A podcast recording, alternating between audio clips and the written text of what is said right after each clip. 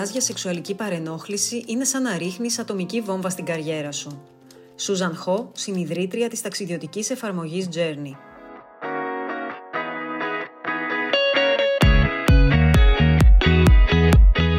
Η εξάλληψη της βίας και της παρενόχλησης στο εργασιακό περιβάλλον αποτελεί μια διαχρονική πρόκληση σε παγκόσμιο επίπεδο. Σε αυτό συμβάλλουν πολλοί παράγοντες, όπως η ελληπή ενημέρωση και ευαισθητοποίηση εργοδοτών και εργαζομένων, ώστε να αναγνωρίζουν παρενοχλητικές συμπεριφορές. Ενδεικτικά, σύμφωνα με έρευνα που έγινε πρόσφατα στη χώρα μας σε 98 φορείς, το 44,8 των εργαζομένων είναι λίγο ή καθόλου ενημερωμένο για το πώς γίνεται μια αναφορά σεξουαλικής παρενόχλησης ή διάκρισης. Επίσης, η εργασιακή επισφάλεια αποτελεί παράγοντα που δεν διευκολύνει να αναφερθούν περιστατικά παρενόχλησης στους χώρους εργασίας.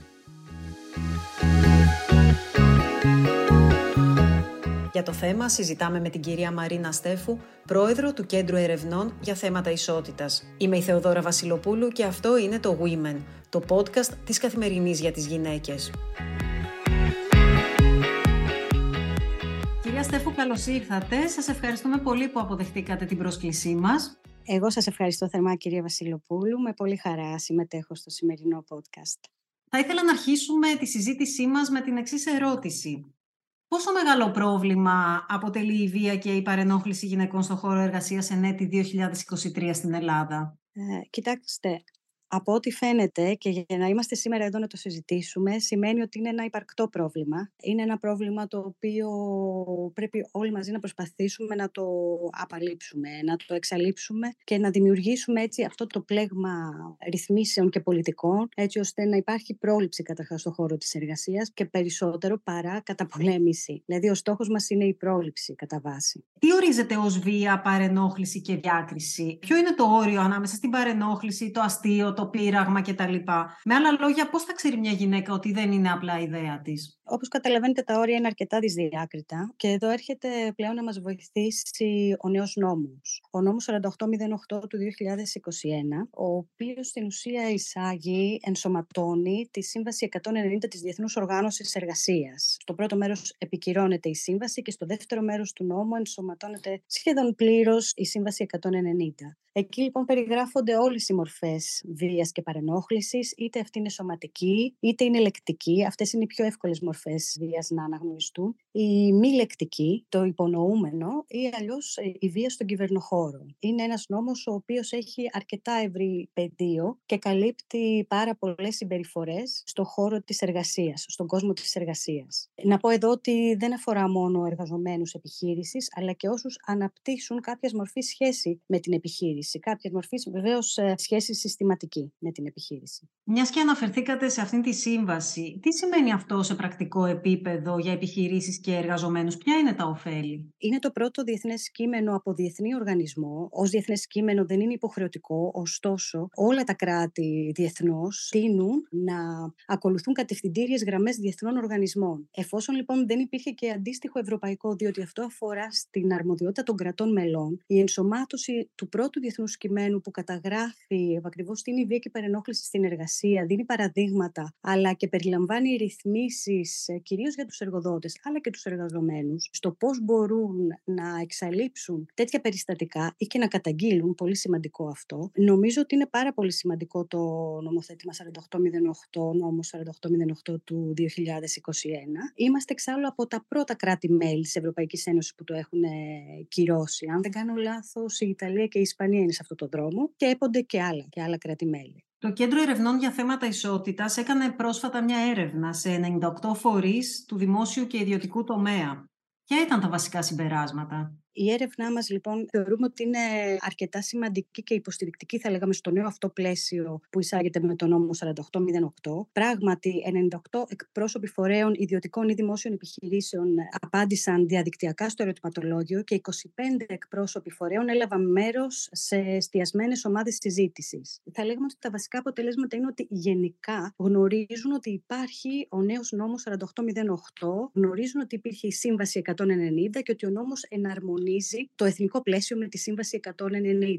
Ωστόσο, κυρίως οι πολύ μεγάλες ή οι μεγάλες επιχειρήσεις έχουν υιοθετήσει πολιτικές πρόληψης και καταπολέμησης της βίας και της παρενόχλησης στην εργασία. Έτσι κι αλλιώς οι πολυεθνικές είχαν ένα πλαίσιο τέτοιο Ωστόσο, παραμένει ένα 20% των φορέων, οι οποίοι φαίνεται ότι είναι ανενημέρωτοι και κυρίως είναι οι μικρές επιχειρήσεις και επιχειρήσεις κάτω των 20 ατόμων. Πλέον αποτελεί νομική υποχρέωση, αυτό είδαμε από την έρευνά μας, ότι αναγνωρίζουν οι πολύ μεγάλες επιχειρήσεις και οι επιχειρήσεις άνω των 20 ατόμων, άρα οι μικρές προμεσαίες, ότι είναι νομική υποχρέωσή τους να υιοθετήσουν δύο διαφορετικές, μάλλον αυτοτελείς υποχρεώσεις μέσα στην εταιρεία τους. Η πρώτη είναι πολιτική για την πρόληψη και την καταπολέμηση της βίας και της παρενόχλησης στην εργασία. Και η δεύτερη πολιτική, η οποία υποχρεούνται από τον νόμο, είναι η πολιτική για τη διαχείριση εσωτερικών καταγγελιών. Αυτά όλα φαίνεται ότι στην έρευνα οι μεγάλες επιχειρήσεις ήδη τα γνωρίζουν. Το πρόβλημα, όπως καταλαβαίνετε, είναι περισσότερο στις ε, μεσές και μικρού μεγέθους ή σε όσες είναι κάτω των 20 ατόμων. Που εκεί είναι λίγο πιο δυσδιάκριτα τα όρια, εκεί δεν υπάρχουν ε, ενδεχομένως γραπτοί κανόνες πολύ συχνά και εκεί εναπόκειται στον εργοδότη και στην ευαισθητοποίηση προς τους εργαζομένους.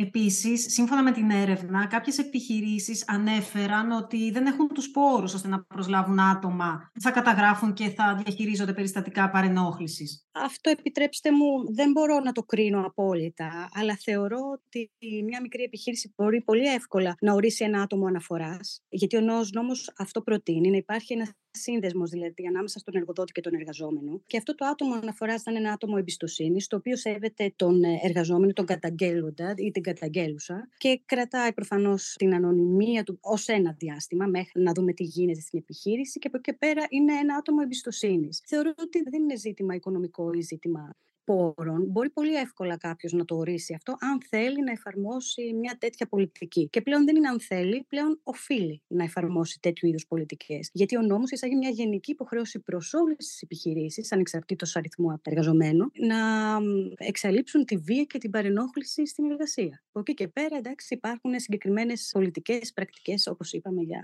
επιχειρήσεις μεγαλύτερες των 20 ατόμων. Σύμφωνα με την έρευνα, το 44,8 των εργαζομένων είναι λίγο ή καθόλου ενημερωμένο για το πώς γίνεται μια αναφορά σεξουαλικής παρενόχλησης ή διάκρισης. Πόσο προβληματικό μπορεί να είναι αυτό; Νομίζω ότι και το έργο που κάνουμε εμείς ως Κέντρο Ερευνών για θέματα ισότητας έρχεται να συμπληρώσει, αν θέλετε, λίγο αυτό το κενό, αυτή την έλλειψη ενημέρωσης. Γιατί τώρα πλέον οι εργοδότες οφείλουν να ευαισθητοποιούν όσο το δυνατόν περισσότερο τους εργαζομένους τους με διάφορους τρόπους. Είτε να τους ενημερώσουν για τον νόμο με μέσω σεμιναρίων, να τους επιμορφώσουν, να εξηγήσουν τι σημαίνει, τι σημαίνει η βία και η παρενόχληση στην εργασία, μέσα από μικρές ομάδες επιχειρήσεις ή μεγαλύτερες. Να τους ενημερώσουν ότι έχουν αυτό το άτομο το σύνδεσμο αναφοράς να τους πούν ότι υπάρχει το σώμα επιθεώρησης εργασίας και ότι εκεί μπορεί να αναφερθεί οποιοδήποτε επώνυμα και εγγράφος. Επίσης να πω το εξής. δεν είναι πάντοτε έτσι καταγγελία ενάντια στον εργοδότη, μπορεί να είναι και σε έναν άλλον εργαζόμενο. Δεν είναι πάντοτε ο εργοδότης δηλαδή ο καταγγελόμενος, αλλά μπορεί να είναι και οριζόντια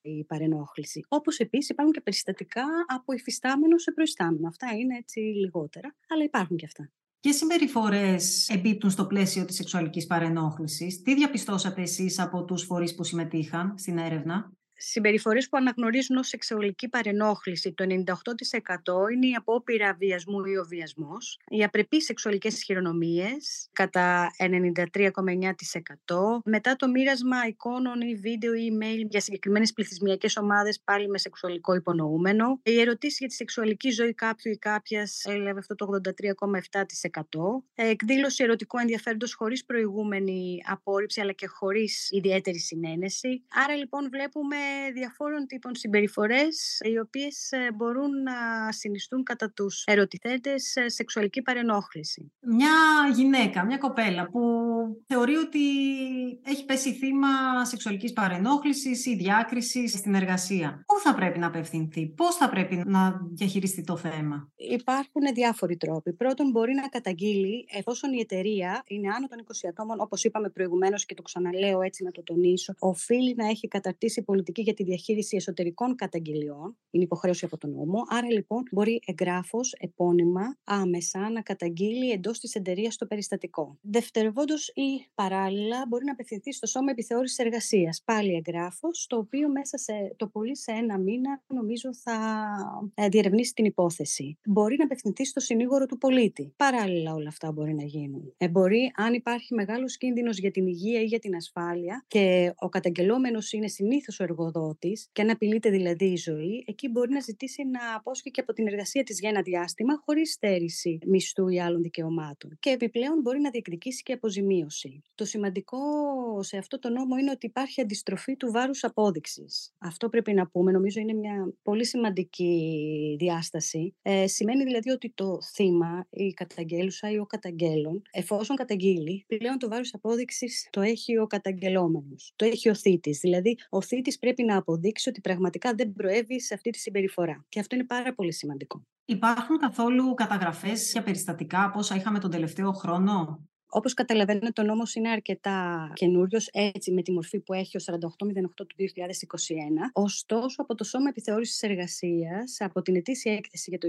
2022, βλέπουμε ότι καταγράφηκαν 14 περιστατικά σεξουαλικής παρενόχλησης, ενώ συνολικά 137 αφορούσαν περιστατικά βίας, ελεκτικής ή σωματικής ή και ηθικής ψυχολογικής παρενόχλησης. Το ενδιαφέρον σε αυτή την έκθεση είναι το ότι το 38% όσων κατήγγυλαν τέτοια περιστατικά περιστατικά ήταν άντρες, όχι σεξουαλικής παρενόχλησης, για τα περιστατικά βίας, λεκτικής και ε, ηθικής παρενόχλησης περισσότερο. Πάντως, φαντάζομαι ότι πολλά περιστατικά δεν θα καταγγέλλονται καν, γιατί για μια γυναίκα μπορεί να μην είναι εύκολο να σπάσει τη σιωπή της και να μιλήσει, καθώς δεν θα έχει κάποιες διαβεβαιώσεις ε, ότι αυτό δεν θα της κοστίσει τη δουλειά της. Εδώ επιτρέψτε μου να διαφωνήσω και να πω ότι πλέον, μέχρι τώρα, ναι, συμφωνώ μάλλον μαζί σας μέχρι τώρα, ότι ναι, ενδεχομένως φοβόταν να καταγγείλει ή φοβόταν ότι αυτό θα της στερήσει τη δουλειά της. Πλέον και νομικά υπάρχει το θεσμικό πλαίσιο με αυτόν τον νόμο που συζητάμε τώρα να μπορεί η γυναίκα να καταγγείλει χωρίς το φόβο αντιπίνων. Ειδικά αν ο καταγγελόμενος είναι ο εργοδότης. Έτσι είναι υποχρέωσή του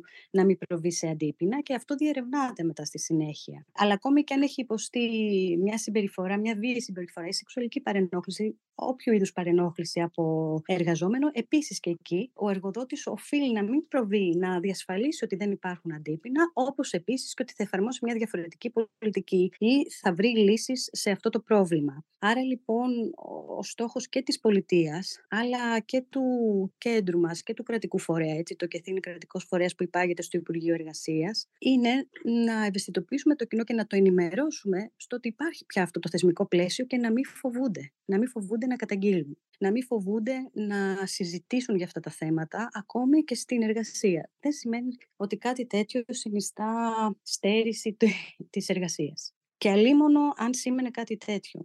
Το ερώτημα βέβαια που τίθεται εδώ είναι αν υπάρχουν τα αποδεικτικά στοιχεία για να βρει το θύμα το δίκαιο του. Σας είπα ότι το βάρος της απόδειξης πλέον το έχει ο θήτης. Άρα εκεί οφείλει ο θήτης ή ο κάθε εργοδότης μάλλον πριν γίνει θήτης ή ο κάθε εργαζόμενος πριν γίνει θήτης ή εργαζόμενη, έτσι δεν το βάζω σε συγκεκριμένο φύλλο συνήθως. Θύματα είναι οι γυναίκες, αλλά όπως είδαμε δεν είναι μόνο οι γυναίκες. Οφείλει λοιπόν και ο εργοδότης και ο εργαζόμενος και οι δύο μαζί να υιοθετήσουν τέτοιου τύπους πολιτικές, αλλά και να έχουν μια τέτοια συμπεριφορά στον εργασιακό χώρο που δεν θα τίθεται τέτοια ζητήματα. Αυτό είναι μια κοινή, δεν είναι μόνο εργοδότης, υπάρχει μια διασφάλιση του νόμου, αλλά είναι μια κοινή κουλτούρα που πρέπει να αναπτύξουμε και μέσα στην εργασία μας. Όχι μόνο σε όλες τις άλλες κοινωνικές συμπεριφορές αλλά και στην εργασία μας. Νομίζω ότι προς αυτή την κατεύθυνση πηγαίνουμε. Γι' αυτό γίνονται όλες οι δράσεις ευαισθητοποίησης, γι' αυτό η πολιτεία αποκτά πολλά θεσμικά εργαλεία. Συζητείται αυτό και διεθνώ και πανευρωπαϊκά πια και οφείλουμε όλοι να συμβάλλουμε.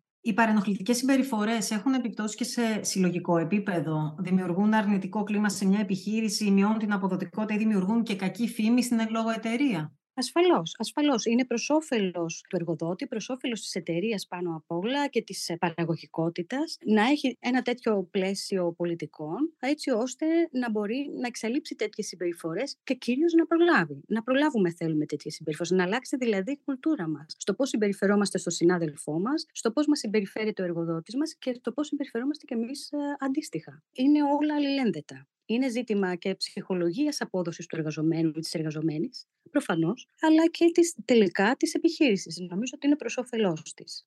Υπάρχουν κάποια περιστατικά παρενόχλησης που γνωρίζετε, που έχουν φτάσει σε εσάς και θα θέλατε να μοιραστείτε μαζί μας και τι έγινε εν τέλει μετά την καταγγελία; Εμείς ως φορέας δεν έχουμε δεν έχουμε αυτή την αρμοδιότητα, θα έλεγα. Δεν μας έχουν έρθει τέτοιες καταγγελίες. Έχουμε τα συμβουλευτικά μας κέντρα, το δίκτυο των δομών μας, όπως ε, ενδεχομένως γνωρίζετε. Είναι ένα δίκτυο 14 συμβουλευτικών κέντρων ε, στις έδρες της περιφέρειας σε όλη την Ελλάδα, συν τα υπόλοιπα των Δήμων. Συνολικά είναι 44 τέτοιες, τέτοια συμβουλευτικά κέντρα, τα οποία συντονίζει το ΚΕΘΗ. Αφορά κυρίως σε περιπτώσεις ενδοοικογενειακής βίας, θυμάτων ενδοοικογενειακής βίας. Προσέρχονται πολλές ακόμα μητέρες με παιδιά που χρειάζονται συμβουλευτική στήριξη κοινωνικο-ψυχολογική και εργασιακή ή νομική στήριξη, αλλά και προφανώς και κάποια τέτοια περιστατικά που μπορεί να έχουν συμβεί, αλλά δεν έχουμε καταγεγραμμένα ως και κάτι τέτοιο, ώστε να σας δώσω ένα συγκεκριμένο αριθμό. Ωστόσο, θέλω να πω ότι το δίκτυο των δομών μας είναι εκεί για να ενισχύσει οποιαδήποτε γυναίκα ε, να υποστηρίξει συμβουλευτικά. Αυτός είναι ο ρόλος τους. Το έχει ανάγκη. Είτε είναι θύμα ενδοοικογενειακής βίας, είτε είναι θύμα διάκρισης, ε, έμφυλης διάκρισης σε οποιοδήποτε χώρο. Και στον εργασιακό προφανώς. Το ΚΕΘΗ έχει αναλάβει κάποιες δράσεις ε, για την πρόληψη περιστατικών σεξουαλικής παρενόχλησης και διάκρισης στην εργασία; Κύριε Βασιλοπούλου, σας ευχαριστώ για την ερώτηση. Αυτό το διάστημα το ΚΕΘΗ υλοποιεί το έργο για την πράξη, μάλλον υλοποιεί την πράξη για την καταπολέμηση της βίας και της παρενόχλησης στην εργασία, η οποία έχει δύο άξονες. Ο πρώτος άξονας είναι η συμπλήρωση του ερωτηματολογίου από φορείς δημόσιων και ιδιωτικών επιχειρήσεων, το οποίο συζητήσαμε και προηγουμένως, με σκοπό να συζητήσουμε τα αποτελέσματα αυτής της έρευνας. Και το δεύτερο κομμάτι, το οποίο για μένα είναι το πιο ουσιαστικό, αφορά στα επιμορφωτικά σεμινάρια που θα κάνει το ΚΕΘΗ δωρεάν. Πρόκειται για 5-8 ώρα σε φορείς πάλι σε εργαζόμενους ή εργοδότες του ιδιωτικού και δημόσιου τομέα που θέλουν ενημέρωση σχετικά με το νόμο 4808 του 2021. Στο πλαίσιο αυτό κάνουμε επίσης και πέντε συνέδρια, πέντε ημερίδες. Οι δύο έχουν γίνει ήδη. Η μία έγινε με το ΕΒΑ στην Αθήνα και είχε, έτσι ήταν πάρα πολύ ενδιαφέρουσα διότι είχαμε εκεί και τη μαρτυρία πολλών μεγάλων επιχειρήσεων για το τι συμβαίνει με την υιοθέτηση του νόμου 4808 του 2021 και η δεύτερη έγινε την προηγούμενη εβδομάδα στη Θεσσαλονίκη μαζί με το Δήμο Θεσσαλονίκης. Επομένως, προγραμματίζουμε ακόμα τρεις ημερίδες ευαισθητοποίησης πάνω σε αυτό το έργο και από εκεί και πέρα θα υπάρξει και μια πανελλαδική ημερίδα η οποία θα γίνει τον Οκτώβριο, αν δεν κάνω λάθος. Τον προσεχή Οκτώβριο. Κυρία Στέφου, α ελπίσουμε ότι όλο ένα και περισσότερες γυναίκες θα σπάνε τη σιωπή τους και θα καταγγέλουν τέτοια περιστατικά. Σας ευχαριστούμε πάρα πολύ για τη συζήτηση. Και εγώ σας ευχαριστώ. Το ιδανικό θα ήταν να μην χρειάζεται να κάνουμε μια τέτοια συζήτηση, να έχουμε νομοθεσία για αυτά τα θέματα, να έχει αλλάξει τόσο πολύ η κουλτούρα μας και ο πολιτισμός μας. Αυτό είναι σημαντικό. Πάντοτε λέω ότι από πολύ μικρή ηλικία, από την οικογένεια ξεκινούν αυτά, στη συνέχεια στο σχολείο και μετά έρχεται η πολιτεία να βοηθήσει προς αυτή την κατεύθυνση. Αλλά κάθε συζήτηση που γίνεται και ευαισθητοποιήσει είναι προς το ευρύτερο καλό και με αυτό το σκοπό. Σας ευχαριστώ και εγώ.